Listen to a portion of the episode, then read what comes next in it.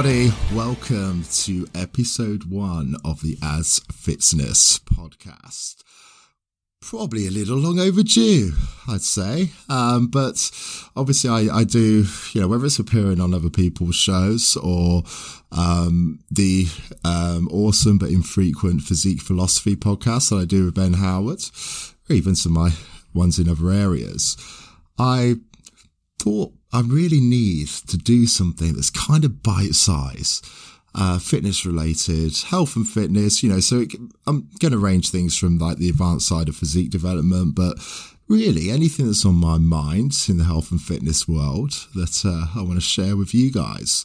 And in doing these little sort of bite sized episodes, as opposed to the detail that we go into in the physique philosophy podcast, I expect that I can do so regularly. Um, and it gives you guys a chance to, of course, just scan through for topics that you feel are of interest to you. And I'm going to kick things off with mind muscle connection. Um, if you know me, you'll probably understand why. It's something that I frequently drill into my clients. Why? It's perhaps the most important aspect of muscle growth and development, particularly for those who wouldn't consider themselves a beginner anymore. Um, you may have a lagging body part. You may have tried adding more volume, training that body part more frequently, not seeing the results that you'd expect from that extra work. You may have a like a disparity between two um, body parts on either side. You know, one arm slightly bigger than the other, bicep bigger than the other. What can we do about that? Why why is that the case in the first place? And can we change it? Do we just train it more? You've probably already tried that and not seen the benefit to it. I always had a pretty weak chest in my early years of training. Not always, because I don't think I have now. but um, yeah, I, I, wasn't genetically blessed in that area.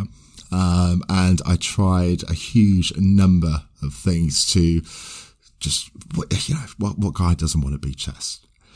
one of the issues that many of us have with that area is we, if you know, relating more perhaps to guys than, than female clients and stuff, but we all have this thing called an ego. And we like to see the bench press in particular as a lift where we're going to shift as much weight as possible. And we're just trying to beat numbers. Now, don't get me wrong. Progressive overload is absolutely key if you want to build muscle. But if you're not seeing the benefit and maybe you can actually bench press quite a decent amount of weights, why are we not seeing that progress on a chest? And it's something that I battled with. I, I ended up trying high volume, um, like per session. I ended up increasing frequency, uh, twice a week, three times a week. I went through just about every single exercise, every single thing that I could possibly think of that might help my chest develop. And what actually works in the end was actually coinciding, you know, once this clicks with massively bringing down the frequency um, and volume more so. So I wasn't completely battering my central nervous system, which I'm sure will be a topic for another show. But it was actually when I first came to compete and would practice posing. I noticed that my chest pose, I could, I just couldn't get that same kind of squeeze and connection that I could say with like, you know, my back or my biceps. And that made me start to think, you know, there's, there's got to be some kind of correlation here. Now, once I'd figured this out, and, you know, go into shortly some of the techniques and stuff that I implemented. But once I figured it out, I suddenly saw my progress on my chest just completely take off. And, you know, made me amazed that it wasn't just the poor genetics and I couldn't do anything about it. I could. And the defining factor was connection with that muscle. Now, an analogy that I like to use is why are we left handed or right handed? Obviously, over the years, we practice more so with one hand than the other, which actually, you know, if anything, of course, makes the stronger hand even stronger. Um, so there's even more of a sort of disparity between the two, if you like. But it's to do with having better connection from your brain to the muscles in that hand. Let's think about muscle, how it works. An integral part of your muscle, any body part, is the nerve fibers that connect to a muscle fiber. Okay, so you will contract a muscle by sending a electrical signal, if you like, from your brain to the fibers in that muscle saying, Hey, contract now. Now we have in, yeah, in, every muscle is made up of like thousands and millions of like muscle fibers. Each of those fibers will be connected to a motor neuron. Okay, so the, the, the, nerves sort of branch out and you've got each fiber like can be controlled independently, so to speak, by its own motor neuron. Now, when we tell a muscle to contract, the more of those muscle fibers we get to fire at once, so the more of those uh, motor neurons that we actually activate, the greater the contractile um, response of that uh, muscle as a whole. Okay, so it's one of the reasons why we talk about you know differences in rep ranges. It's because of the difference in activation of muscle fibers. I.e., if we're taking a muscle like only fifty percent towards failure, we're not needing to recruit every muscle fiber. However, if we're doing say one rep of a max lift, we're trying to tell all those muscle fibers to fire. And the more of those fibers we get to fire, you know, if we're only able to fire 50% of the muscle fibers in a particular muscle, then there's a huge scope there for us to actually improve our strength by activating more muscle fibers in that lift.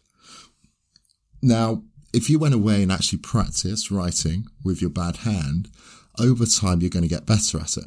Okay, now what is that? What's going on there?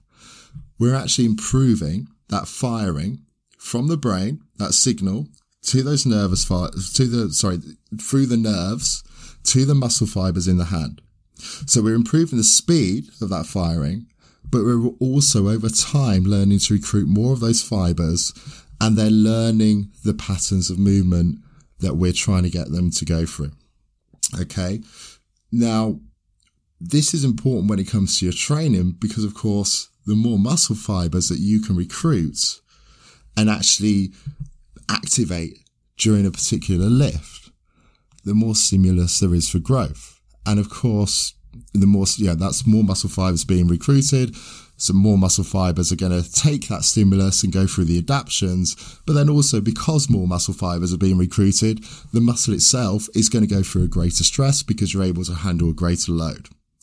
So if we, to show you just how important the sort of mental firing is, there was actually a study done in, and I'll cite it actually in the notes, but it was uh, back in 1995, I believe, um, like Harvard University study whereby they had a two control groups of um, of people who were given the same like sort of one-handed piano piece to practice.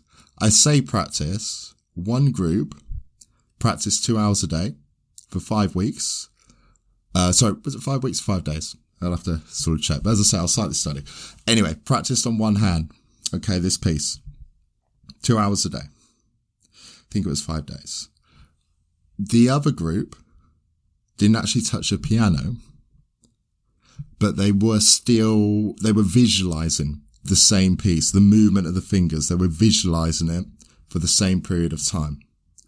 Now, after those five days, they looked at the sort of neurological adaptations of both groups and found that whilst the group that were actually playing the piece showed like greater adaptations, the same adaptations to an extent had taken place in the control group who only visualized playing the piece as well. So without even performing it, they were actually improving how they could play that piece. So therefore, of course, when they did come to learn it, they could learn it much quicker. They already had a lot of the um, sort of um, you know, adaptations had taken place in their brain already, as if they could play that piece of music. What happened there is that they were training their brain to connect with those fibers to be able to move and play that piece of music. And that's without even touching the piano. Let's go back to mind muscle connection. Now you can kind of see why it's so important to give you, you know, real world examples based on my 15 years or so experience of coaching other people. Every time, aside from those that are very genetically controlled, you know, maybe like calves, some people's arms. Even these, though, you know, if you pr- improve the connection, you can still improve the body part. But yeah, there's limitations perhaps with genetic factors. But those small, you know, cases aside, a lagging body part is always down to mind muscle connection. That's providing, of course, you train it. You know, if you don't train anything ever and don't care about its growth, it's going to be lagging. But if you've got like a body part that you seem to just not see the same results in as you do elsewhere, it's to do with the connection to that muscle. So like I found with my chest, I notice it during the posing practice. It made me start thinking about it. So what did that like entice me then to do? Improve the connection. So the first thing was actually to keep practicing the posing. So even if you have no aspirations to compete or anything like that in a bodybuilding show, just learning the poses for particularly for a weak body part, practicing them on both sides. When when you're holding and squeezing a pose for 30 seconds at least, you are telling that that's what posing is. You're telling every muscle fiber to fire. You know, if you're flexing your bicep, you're telling every muscle fiber to fire in that bicep when you're squeezing as hard as you can. So if you do that to your lagging body part, you're going to start to improve the connection with it. It's going to start to feel more comfortable. And if you have a lagging body part, I have, you know, no doubt now at all that if you went away and tried to actually flex or pose that body part, it won't feel as comfortable as when you do the same for a stronger body part. So that's the, the first thing. And, and you can't really do that too much. You know, what we're doing there is training the brain to connect with muscle fibers.